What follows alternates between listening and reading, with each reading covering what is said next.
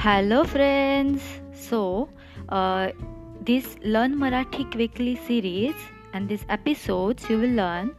uh,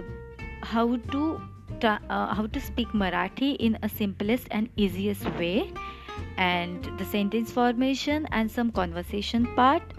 And also, if you have any queries, anything related to Marathi, you can contact me on Pethkar at the rate Gmail dot com S M A R T